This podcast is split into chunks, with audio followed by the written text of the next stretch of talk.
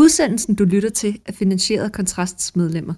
Hvis du kan lide det, du hører, så meld dig ind på kontrast.dk-medlem.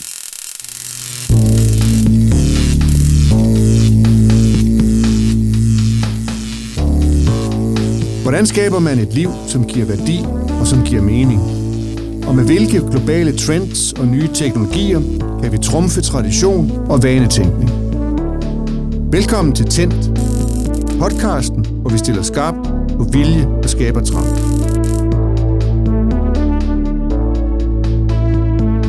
I en tidligere udgave af Tændt, der har vi beskæftiget os med teknologien bag kryptovaluta, nemlig den informationsteknologi, der hedder blockchain på godt dansk. I dag skal vi tale mere indgående om kryptoens fremtid i lyset af de seneste begivenheder på kryptomarkedet. Her er det ikke længere ren optur, for nu at sige det pænt. I november crashede den næststørste kryptobørs FTX og efterlod sig et syndigt rod i regnskaberne. Den spektakulære konkurs har forplantet sig til markedet, og investorerne synes at have tabt en pæn portion af deres risikovillighed. Samtidig peger pilen mod såvel kryptoplatformen, pilen peger nedad for såvel kryptoplatformen Coinbase, der har mistet halvdelen af sin værdi siden oktober, som bitcoin, der har mistet endnu mere i løbet af det seneste år, hvor den økonomiske krise har bidt sig fast. Dagens spørgsmål er derfor, hvor efterlader det kryptovalutaen? Hvordan ser fremtiden ud? Og til at hjælpe os med at besvare disse intrikate spørgsmål, har vi ingen ringer end dig, Lasse Birke Olesen. Velkommen til. Tak. Du er investor, skribent i din egen ret og ven af huset, og har også øh, investeret og har haft øh, fingrene i bitcoin siden 2011. Altså for, ja, det er snart, øh, det er snart, det er jo mere end 10 år siden. Ja. Hvad er den øh, sådan aktuelle kurs på bitcoin lige pt? Øh, den ligger omkring 16-17.000 dollars. Og det er jo altså et stykke under, hvad den har gjort, men det er vel ikke en helt øh, bundskraber alligevel? Nej, den var jo oppe i øh, 60-65.000 dollars øh, for omkring et år siden. Øhm, men vi skal ikke så mange år tilbage, før at, øh, at 16-17.000 dollars også var en meget høj kurs. Øhm, så og, over det lange sigt øh, er, har bitcoin-kursen jo gået øh, mest opad, og så har der været nogle, øh, så har den fået et par hak i tuden undervejs, men sådan over, over lang sigt er den gået mest opad. Og det er selvfølgelig det her hak i tuden, vi skal tale om, og prøve at, at beskrive, hvorfor, hvad, hvad det er for hvor store de hak er, og hvorfor de er kommet. Øh, vi skal også interessere os for sådan, det der ikke bare er den nærmeste fremtid, altså et forsøg på at indkredse, hvorvidt man som investor eller interesseret i kryptovaluta, ikke bare i bitcoin, men i det hele taget, har grund til at være bekymret. Det er nok nogle af vores lyttere, der er, som sidder og kigger og læser øh, avisoverskrifter og øjeblikke. Hvor alvorligt er det, når øh, en af de store børser øh, går konkurs, som det skete med FTX?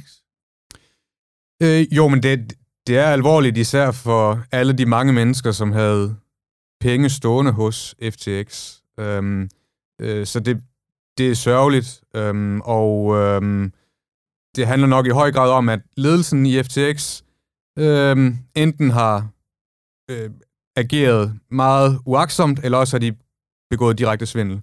Øh, det tror jeg stadigvæk, man er ved at undersøge. Øhm, øhm, og det, øhm, og, og det, det sker jo nogle gange inden for krypto, men det sker jo også, andre, øh, det sker også inden for andre virksomheder, øh, finansverdenen og alle mulige andre øh, sektorer af, af, af, af erhvervslivet. Øhm, men det det, ikke, det, det ikke siger så meget om, det er jo om teknologien, som meget af det her bygger på, om, om der er noget galt med den, og, og spørgsmålet er, om den stadigvæk har noget, den kan bruges til. Øhm, og jeg mener ikke, det ændrer noget ved fundamentale ting, som der ligger i teknologien nedenunder, nemlig at, øh, at man kan øh, gøre ting med teknologien, som man ikke kunne gøre før, inklusiv at man kan øh, oprette nye typer af apps, som kan fungere med meget mindre tillid, end man har skulle gøre før, og, og så videre, og så videre. Mm. En ting er jo teknologien, som vi har rundet i en, i en tidligere podcast, og som vi selvfølgelig også kan rekapitulere her lidt senere, men, men, men, men noget andet er, som du også antyder, de mennesker, der, der står i spidsen for eksempel for en, for en kryptobørs. Altså mennesker er knap så, så driftsikre, som, øh, som, en, som en, en teknologi kan være. Altså, øh, Berlingske Tiden har været ude at beskrive FTX's øh, øh, kollaps som, som en kombination af tre ting, nemlig øh, dumhed, det er så, øh, hvad det er, men også svindel, som du også antyder, og så en, øh, den sidste ben i den der trekant af naive investorer. Altså, det er vel en ret øh, øh grov, øh, eller jeg ved ikke, om det er grov, det er ret, det er, hvis det er rigtigt, så er det, så er det en ret kedelig cocktail, altså, som så har ført til, til et kollaps. Øh, hvordan, vil du, altså, hvordan vil du beskrive den her børs? Altså, har du tidligere haft øh, tillid til den, eller hvordan med det? Øh, ja, altså, jeg, jeg, jeg synes, FTX var, var ret spændende, og de havde været på en imponerende rejse. Øh, de var vokset meget hurtigt, og øh, Sam Bankman-Fried, som var direktør for det, også kaldet SBF, øhm, han var... Han, han, han blev ligesom set som en, øh, en meget spændende iværksætter, som så ud til at være, være enormt dygtig til, til det, han lavede. Øh, og meget skarp og intelligent. Øhm, men det viste sig så, at øh, enten havde han, øh, havde han ageret groft uagtsomt, blandt andet ved, at øh, de, dem, der har overtaget konkursboet og ligesom skal opgøre konkursboet, de siger, at der blev øh, gennemført meget ringe, øh, hvad det, der, der blev lavet meget ringe regnskaber, så der var simpelthen ikke styr på pengene. Øh, så så minimum har han nok, nok ageret ret uaksomt. Og så det spørgsmål, man også skal finde ud af, det er, om han også har direkte svindlet. Øhm, og det handler om, at han havde, øh, udover FTX, som han drev, så havde han også Alameda Research, som var hans egen private hedgefond, hvor han havde øh, investeret sine personlige midler. Øhm, og øh, af den ene eller den anden årsag, så var nogle af kundernes penge på FTX altså havnet over i Alameda Research, hvor de var blevet investeret i meget risikable ting. Og øhm, og da de risikable ting så ikke gik så godt, jamen så kunne kunderne over på FTX pludselig ikke længere trække deres egne penge ud. Øhm, det, det var sådan egentlig den, den, den korte version af forløbet i FTX, som, som jeg har forstået, øh, øh, hvis jeg har forstået rigtigt, hvad der er foregået. Mm.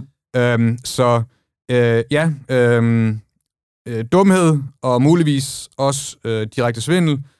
Og så det sidste spørgsmål var, om øh, investorerne også har øh, ageret helt fjollet. Og øh, de, jeg er sikker på, at de lige nu øh, havde ønsket, at de ville have lavet noget mere due diligence, altså havde undersøgt den her virksomhed bedre, inden de havde investeret. Um, men samtidig så er det jo, den type af investorer, der investerer, det er sådan nogle øh, venture capital investorer, som godt ved, at de tager en meget stor risiko, når de investerer i noget. Um, venture capital fonde fungerer på den måde, at, um, at de fleste af investeringerne taber man faktisk penge på, så er der nogle få, som går hjem igen, og så er der en ud af måske en ud af måske 20 investeringer, som faktisk er, er den, der skal ja. lave hele profitten. Og det er sådan en kalkuleret form for, for, for en investeringsprofil. Altså, men for, for nogle af, måske nogle af vores lyttere, som investerer lidt mere konservativt, og måske heller ikke har så mange penge på spil, øh, der, der kan det jo, altså der kunne man godt fristes til at synes, okay, den her historie kalder næsten på en filminstruktør, ikke? fordi der, der er sådan nogle ingredienser. Der er en karismatisk øh, direktør, som hedder sit... Altså, han har en bogstavsforkortelse. Han er, han er næsten blevet begrebet en slags Superman, Batman, ikke? Du har sådan nogle af de her pionerer i den her tech-industri, som... Altså, det kalder næsten på en filmatisering. Kan du forstå, hvis der sidder nogle af de her folk herude, og tænker, hvad, hvad fanden er det her for en... Hvad er det egentlig for en branche, eller hvad, hvad er det for noget egentlig? Jo, jeg tror godt, det kunne blive til en ret øh, farverig film, øh, også fordi der Øh, man har også hørt om, hvordan øh, Sam Bankman-Fried levede i sådan lidt et, øh, et, et kollektiv med fri sex og sådan noget i Bahamas. Øh, også og, det. og, og, og, og, og, og, og drev sin børs sammen med dem, han boede sammen med og, og sådan nogle ting. Og, og så kom det også frem, at hans forældre havde købt ejendom i Bahamas for um, dusinvis, eller måske hundredvis af millioner dollars, jeg kan ikke lige huske det. Øh, og spørgsmålet er, hvor, hvor fik de de penge fra? Øh, så jo, det, det kunne sikkert godt blive til en, blive til en farverig øh, filmatisering. Og det er jo, det er jo ærgerligt, øhm, men jeg, jeg, jeg mener ikke, at det, er, øhm, at det er noget, der siger meget om den teknologi, der er nedenunder. Øhm, og jeg tror, jeg tror måske, at vi om nogle år kan kigge tilbage på det her og lidt sammenligne det med, hvad der skete øh, i øh, 2008 inden for bankverdenen, øh, hvor da først Lehman Brothers gik konkurs, så spredte den her likviditetskrise sig ligesom som ring i vandet, og flere og flere gik konkurs. Øhm, og det er også lidt det, vi har set her, hvor i kryptoverdenen var det, i starten af året var det først Three Arrows Capital fra Asien, som gik ned, og så var der nogen, der hed Voyager, som gik ned, og lidt senere er nu øh, FTX gået ned, øh, og det som ligesom som, som følgevirkning af, af, af det her. Øh, og hvis man skal sige noget positivt om, at om, om, om det, der er sket nu i forhold til, hvordan det før har været i krypto, så er det, at FTX var en stor børs, men øh, den var langt fra så stor som nogle af de tidligere børser i krypto, der er gået ned. Og, og med det mener jeg, at øhm, en af de første store konkurser, der var i krypto, det var i 2014, da Mount Gox gik konkurs. Og Mount Gox var en børs, som stod for 70% af markedet dengang i 2014. Så det var altså øh, langt hovedparten af markedet, der pludselig øh, imploderede, og alle troede ligesom, at krypto skulle være død på det tidspunkt. Øhm, men det, der er sket nu, det er så, at, at FTX er gået konkurs, og selvom de var store, så havde de langt fra 70% af markedet. Øhm, så man, jeg, jeg vil mene, at, at krypto har ligesom oplevet ting, der var værre end det her før.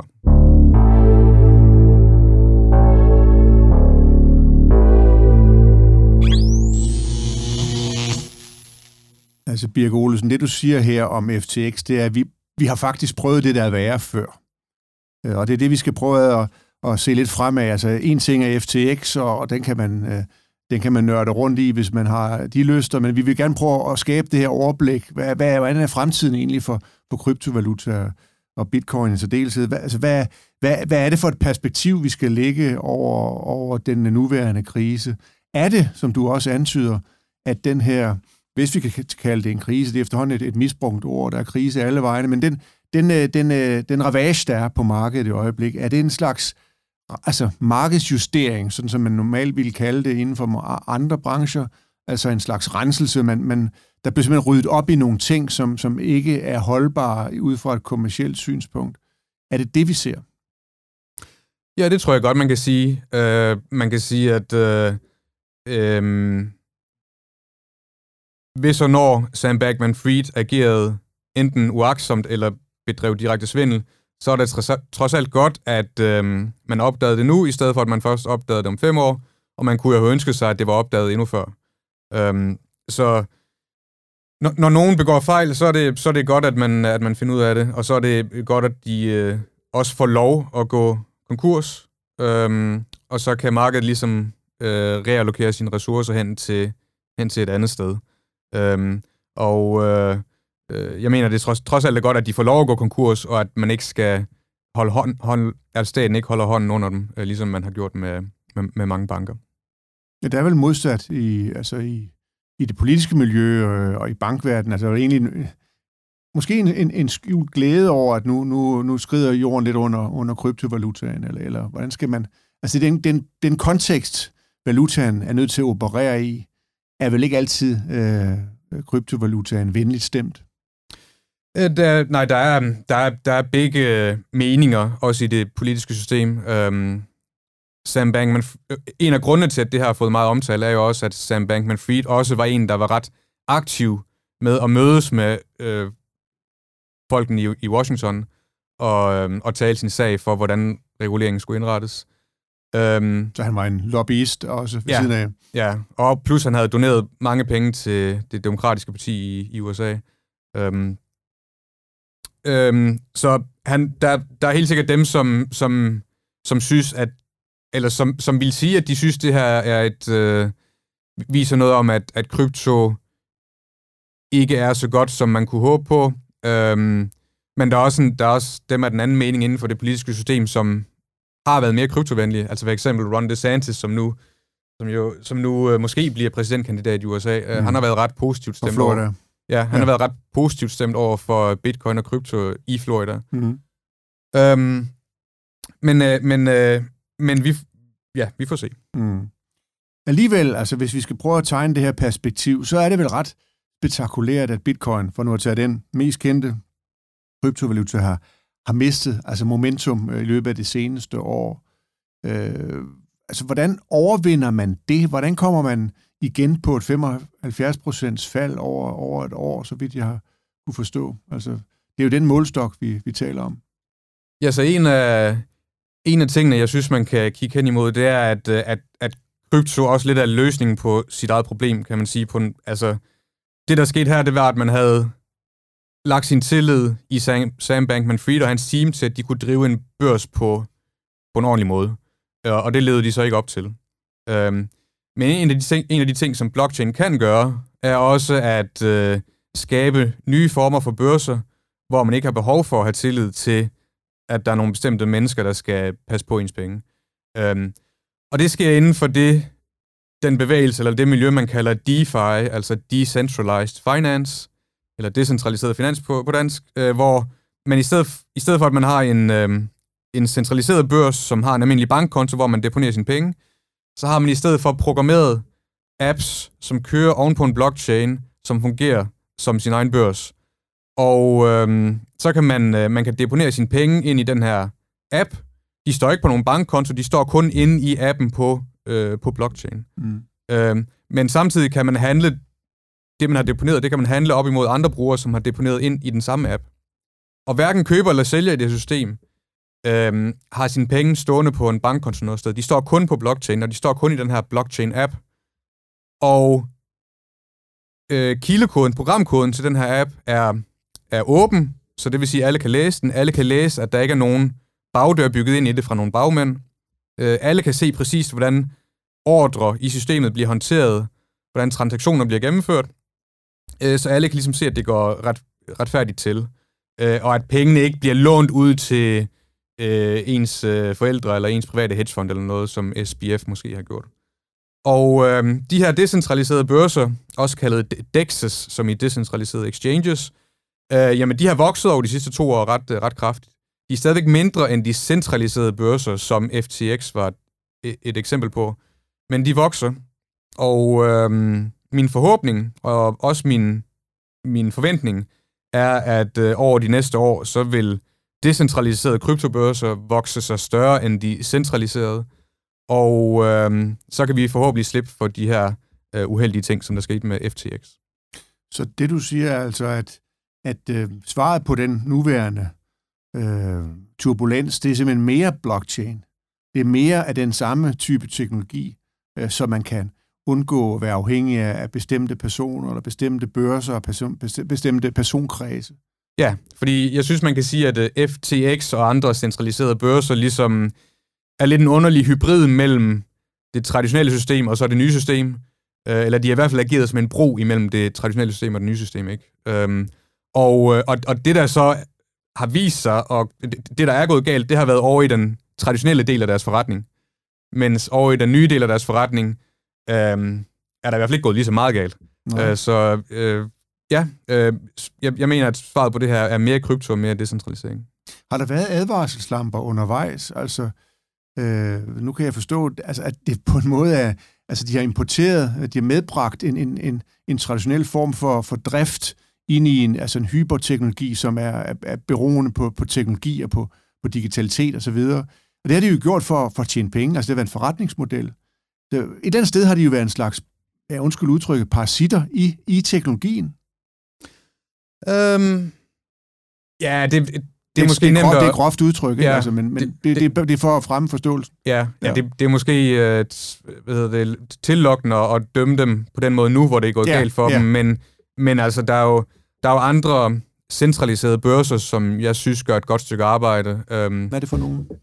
For eksempel, uh, for eksempel uh, uh, Coinbase og Kraken, som er nogle af de største. Um, uh, og der er også andre typer af spillere, som ligesom bygger bro mellem det traditionelle og det nye system, som, øh, som dansk øh, Coinify, som jeg var med til at stifte oprindeligt.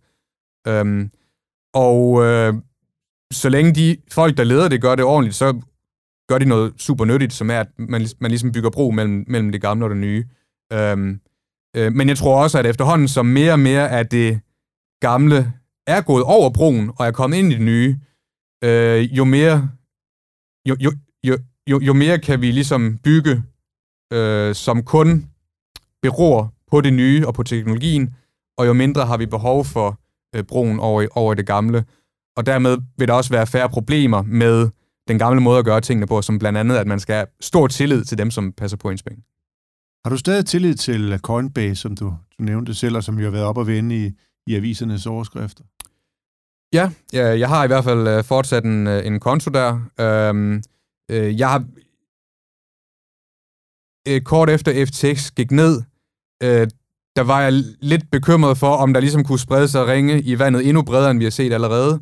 Så derfor, den krypto, jeg har, valgt jeg at tage ud fra de her centraliserede børser og ligesom opbevare selv. Øhm, men øh, men det, var, det var fordi, at, øh, at jeg ligesom ville være 100% sikker. Øh, og, men, men jeg tror, at øh, jeg tror, at Coinbase, øh, Kraken og måske et par andre er nogle øh, er, er, er lige så sikre steder at have sine penge som, som i en bank. Og mange af dem har også den samme forsikring, som banker har. Det her med, at hvis du har 100.000 euro stående, og den går konkurs, så får du pengene tilbage øh, igennem sådan en fælles forsikringsordning, som bankerne har. Jeg tror i Danmark, hvad, hedder det, hvad kalder man det, indskydergarantiordningen. Ja. Øh, og de, den har nogle af de her børser også. Den vil du også anbefale Coinbase til, til folk, der, der skal ind på og, og gøre sig de første erfaringer. Nu falder den jo i pris, så hvis man har, har den slags midler, så er det vel øh, opportunt at købe nu, hvis man tror på, at, at den kommer op igen, valutaen. Øh, ja, så øh, der er jo, øh, der er jo Coinbase Action, øh, som, øh, som vist også er faldet. Øh, den har jeg ikke nogen af personligt. Og så er der jo selvfølgelig kryptokurserne på Bitcoin og Ether og de andre. Mm. Øh, øh, men, og, og de forskellige aktive her, de er selvfølgelig øh, rimelig korreleret også, så de har en tendens til at falde samtidig og en tendens til at stige samtidig. Øhm, øh, i, I den her omgang har jeg ikke solgt noget af, af, af mit krypto. Øhm, øh, jeg tror på, at øh, vi er nede i en, øh, i en midlertidig dal. Det kan godt være, at det falder mere over den næste års tid, men jeg tror, at om fem år, at så kommer vi til at være på, på øh, væsentligt højere kurser, end, end vi er i dag. Det vil der nok være nogle ejere af bitcoin, der er glade for at høre. Øh, men det er en dal. Øh, det er det ord, du selv bruger. Er det rigtigt, øh, altså at, at investorerne i øjeblikket, man kan jo ikke bebrejde dem, når man kigger rundt øh, i den øh, nære, nære, de nære nabolande, øh, ude i verden i øvrigt, altså at investorerne har mindre risikovillighed i dag, også for så vidt gælder kryptovaluta. Ja, men det er jo fuldt forståeligt, og det er nok også delvist en funktion af, af sådan de makroøkonomiske omstændigheder med høje renter fra centralbanken osv. osv.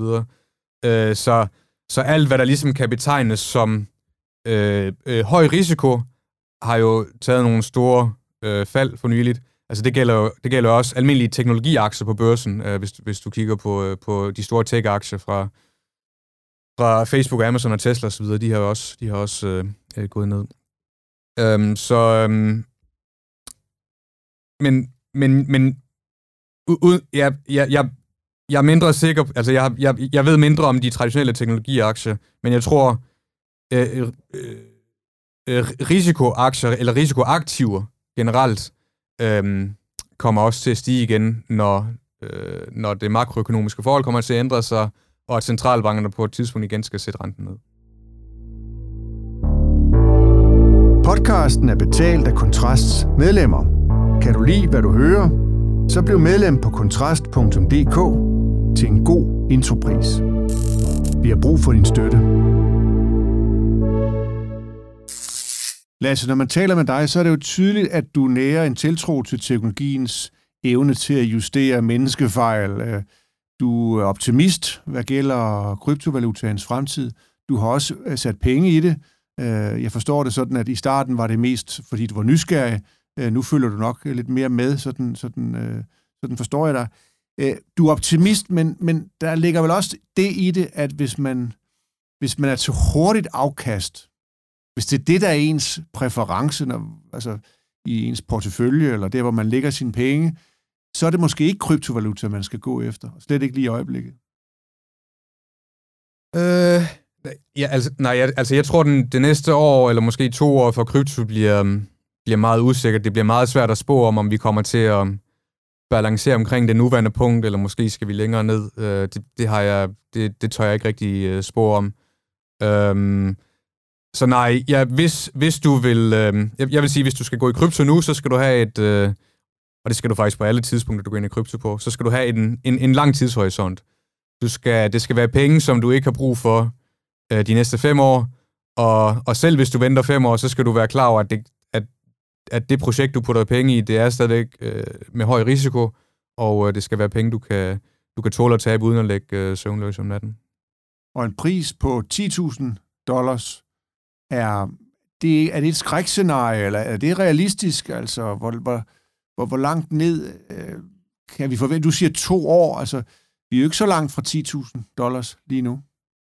Øhm, jeg, jeg tror ikke, det er usandsynligt, at vi næste år kunne komme på 10.000 dollars med, med bitcoin. Øh, øh, men det, det er også super svært at sige, for dels så handler det om bitcoins egen udbredelse, men det handler jo også om, hvad bestemmer de sig for at gøre inde i centralbankerne. Øhm, og øhm, øh, det, det, man indtil videre har set, det er, at øh, krypto ofte har været øhm, kanariefuglen i kulminen, som har som er gået op eller gået ned faktisk ofte, ofte har den gjort det før, at aktien er gået op eller ned. Øhm, og øhm, så derfor, hvis, hvis centralbankerne beslutter sig for at sætte, uh, sætte renten ned, så kommer vi sandsynligvis også til at se en stigning i, i kryptovaluta igen. Øhm, men det er... Og, og, og så er der så den anden ting, som er, som er bitcoins og kryptos egen udbredelse. Øhm, men det er, det er ligesom noget, der, det, det er noget, der tager længere tid. Øh, det er ikke noget, der sker fra det ene år til det andet. Øh, så det, det er der, hvor jeg tror på krypto og bitcoin over en femårshorisont, og hvad der sker på kortere tid, har i højere grad at gøre med, hvad øh, de makroøkonomiske forhold, som centralbanken udsteder osv. Mm. Hvis vi nu i sådan et tænkt eksempel nulstiller, hvad skal man sige, øh, lytternes viden om det her emne, øh, hvor, hvor, hvor, hvor, kan du så forklare folk, som, som egentlig ikke rigtig har, altså for, for hvem det her er noget kryptisk noget, øh, det, er, det er måske lidt øh, interessant, men, men, men det er lidt hokus pokus -agtigt. Altså, når, når du har sådan en, en, øh, en tiltro til teknologien, at den på sigt vil overkomme de besværligheder, der, der er, og de eventuelle øh, uagtsomme brugere og administratorer og mellemhandlere, der, der stadig findes. Hvor, hvor, hvorfor er du så sikker på, at teknologien bag øh, kryptovaluta kan overvinde de her besværligheder? Jeg, jeg kan heller ikke sige, at jeg er 100% sikker, men, øh, men jeg tror, der er en ret stor sandsynlighed for det, øhm, som er over 50%, måske er den 80% eller noget, hvis, hvis jeg skulle, sådan skulle, skulle gætte på det. Mm. Øhm, og det, og det er jo... Øhm, det er, jo, det er jo også en væsentlig risiko, selv hvis man siger, at der er 80% chance for at lykkes, og der så er 20% chance for, at, at det ikke lykkes, og at du mister alle dine penge, hvis du køber det her. Så det er, jo, det, er jo, det er jo faktisk en ret høj risiko i forhold til, hvordan vi normalt investerer vores pensionsmidler. Så det, det skal man fortsat øh, have, have for øje. Øhm, men, men når du har en høj risiko, så har du ofte også en potentiel høj gevinst. Øhm, og, øh, og, og hvis der er en chance for, at, øh, at øh, krypto 10-dobler, øh, så, så, så skal der kun være 10% chance for, at det lykkes, for at du så har tjent pengene hjem igen, ikke sådan med, ud fra sådan en beregning af forventet værdi, hvor du, hvor, hvor du, du, du ganger den potentielle gevinst med, den, med sandsynligheden for, at det sker. Øhm, øhm, så, så, så derfor tror jeg, at det er øh, smart at have noget krypto, øh, hvis man kan holde det på lang sigt, så, så tror jeg, at det er et godt køb. Øhm, det er det, jeg selv agerer efter, øh, men, øh, men jeg kan jo ikke være, være 100% sikker. Øhm, og, og, og, og noget af det, der altid er svært med teknologiinvestering, det er, det er timing. Øhm, hvis, du, øh, hvis du havde investeret i elbilsaktier for 20 år siden, havde du været en idiot. Hvis du havde gjort det for 10 år siden, havde du været genial. Øhm, så det, det er ren timing. Og, øhm, og det samme med, øhm, det samme med, øhm, hvad hedder det, øh, med internettet. Hvis du havde investeret i internettet for 40 år siden, havde du været idiot, men hvis du gjort det for, for, for 20 år siden, lige efter det der øh, dot-com-krak i år 2000, så havde du været genial. Så øhm, jeg, jeg, kan ikke, øh, jeg kan ikke sige noget... Øh, jeg kan ikke garantere noget om timing, men, øh, men jeg kan, øh, jeg kan gætte. så der er noget matematik, der taler for den her, altså at man skal investere i bitcoin. Der er noget, altså noget sandsynlighed, øh, som du opererer med, en, en mm. forventelig sandsynlighed, eller noget, der, mm. der, som er baseret i noget matematik, nogle, nogle, nogle tal. Der er, en, der er en timing, som kan gøre sig gældende. Det kan trække i begge retninger jo. Øh, men der er vel også noget i teknologien selv, altså det var vi jo inde på i den første øh, podcast om emnet, altså at, at den her blockchain-teknologi kan simpelthen øh, skære den tillid, altså den kan, den kan, den kan øh, erstatte øh, tillid til mennesker. Øh, kan du ikke prøve at riste det op igen, for det, det forekommer mig at være et, et ret stærkt argument for, at blockchain også kan, vi, kan virke i, i kryptosammenhæng. Jo, jo, så jeg tror, de to primære styrker ved, øh, ved krypto og blockchain er, øh, er, øh, er åbenhed faktisk på to forskellige måder. Og den ene er, er det, vi kunne kalde uh, tillidsminimering, og så den anden er at åbenhed, som i, at alle kan deltage i det. Øh, og, og det, du er inde på her, er, er, er tillidsminimering på den måde, at at når nogen laver en, øh, en app og udgiver den på en blockchain-platform, som for eksempel Ethereum, som er den, den største, den største app-platform for, øhm, øh, for blockchains, øhm, så, øh, så er programkoden åben, så alle kan læse, hvad der foregår. Og det vil sige, hvis du anvender en app, som kører på Ethereum, så behøver du ikke have øh, tillid til, at dem, der har lavet appen, er gode mennesker, og ikke og ikke vil snyde dig. Øhm, fordi at øh, du kan faktisk selv gå ind og læse den her programkode. Det kræver selvfølgelig, at, øh, at du har den viden, som gør, at du kan læse programkode. Men i det mindste er programkoden åben, så hvis det er en populær app, som der øh, er 100.000 vis af mennesker, der bruger, øhm, så vil der være nogle andre, som har været inde og kigge på den, fordi at den er åben, og, og folk prøver ligesom at holde øje med den, hvad der sker osv. Øh, og, og hvis nogen, hvis nogen finder en fejl i den, øh, så vil de blive berømt for at finde en fejl, øhm, og, øhm, så, og folk vil gerne være berømte, så, så det, der er hele tiden folk, der prøver at sidde og finde fejl i de her ting. Øhm, og, og det kan man jo, det, den her åbenhed kan man sammenligne med, hvordan det fungerer i, øhm, i det traditionelle finansielle system, hvor hvis du anvender en bank og deponerer dine penge i banken, øhm, så, så bliver du nødt til at have tillid til, at øh, ledelsen i banken og bestyrelsen i banken og de ansatte i banken ved dig det godt, at de ikke er ude på at snyde dig, at, øhm, at de ikke kommer til at tage dine penge og deponere dem øh, i enormt risikable investeringer, og at du dermed risikerer at tabe dine penge, uden at du ved det. Øh, der er selvfølgelig noget oversight fra Finanstilsynet, men det er igen flere mennesker, du skal have tillid til. Og, øh, og spørgsmålet bliver altid, øh, hvem, hvem vogter vogterne? Øh, hvis Finanstilsynet vogter bankerne, hvem vogter så Finanstilsynet? er det politikerne, hvem vogter så politikerne, osv. osv. Øh, så det er en, øh, det er en, øh, jeg mener, det er en mere sårbar form for sikkerhed, du har i det traditionelle system, hvor du skal have tillid til mennesker. Jeg mener, det er en mere sikker form for sikkerhed, du har over i det her åbne system, hvor du og enhver anden kan gå ind og verificere programkoden og matematikken bag. Øhm, så det, det, er den, det er den ene form for åbenhed øh, som gør, at jeg tror, at det her kommer til at vinde på lang sigt. Den anden form for åbenhed, det er det her med, at alle kan deltage i systemet. Så øhm, lidt, lidt på samme måde, som da, da internettet kom. Internettet gjorde, at alle, som ville prøve at lave deres eget medie, eller som havde en idé til, hvordan man kunne lave et medie, de kunne pludselig gøre det. Og det kom der en hel masse innovation ud af, som øh, ingen havde kunne forestille sig før. Og i dag er selv alle de traditionelle medier øh, på nettet og får en stor del af deres indtægter fra nettet. Det samme er ved at ske med, øh, med blockchain inden for øh, finansverdenen, og jeg tror også, det kommer til at være andre steder, men det er ligesom begyndt inden for finansverdenen.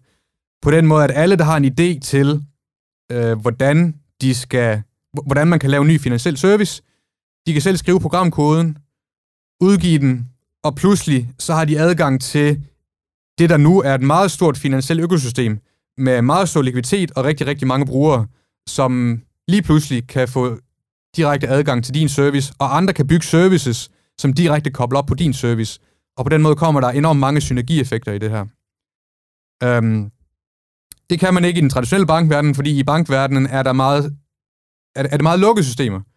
Øhm, hvis, hvis, øh, hvis jeg i morgen får en idé til noget, jeg ligesom kunne bygge, som kunne koble, som kunne koble sig til MobilePay for eksempel. Måske havde jeg lavet et eller andet øh, Måske havde jeg lavet noget, som kunne gøre, at MobilePay kunne, kunne virke på tværs af landegrænser. Det lyder da smart. Men for at jeg så kunne faktisk koble mig op på MobilePay og gøre det, så skulle jeg så spørge Danske Bank om tilladelse, og de skulle så give mig den tilladelse. Og det er nok meget tvivlsomt, at de vil give mig den tilladelse. Ja. øhm, mens øh, sådan fungerer, sådan er det ikke i blockchain, der er alle systemer ligesom per, per standard, ligesom født åbne, så alle kan kobles op på dem. Og det skaber muligheden for, øhm, en meget stor mængde innovation og meget store synergieffekter, som man aldrig har set øh, inden for finansverdenen før.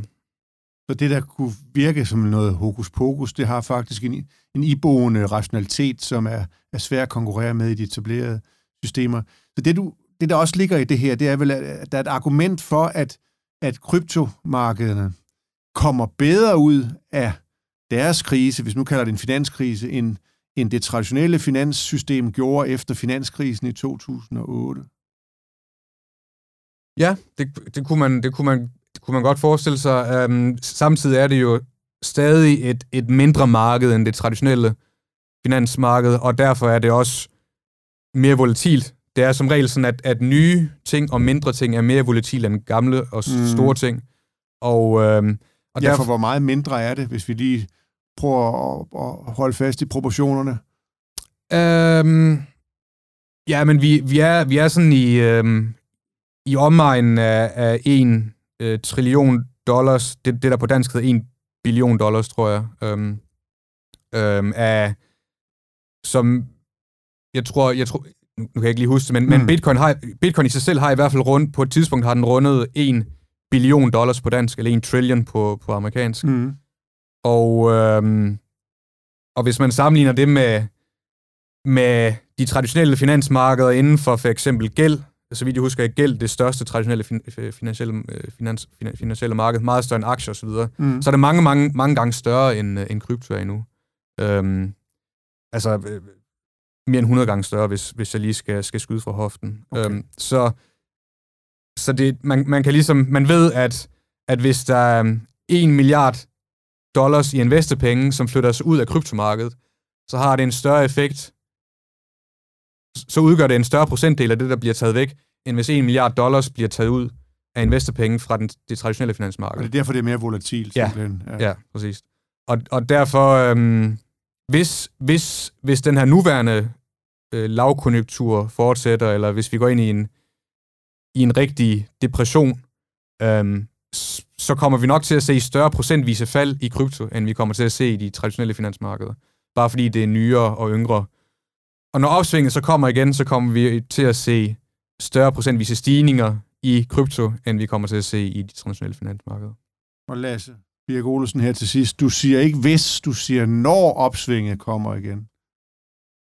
Ja, ja, men det er jo, ja, øh, og, og det er jo, nu der taler jeg jo sådan om, om samfundet bredt, og ikke kun om, om krypto. Øh, jeg, jeg tror og håber på, at, øh, at, øh, at verden og Vesten øh, har lidt krudt i sig endnu, at, øh, at øh, det ikke kun er, er Kina, der kan noget endnu, så jeg, jeg tror på, at vi, kan, at, at vi kan komme op igen.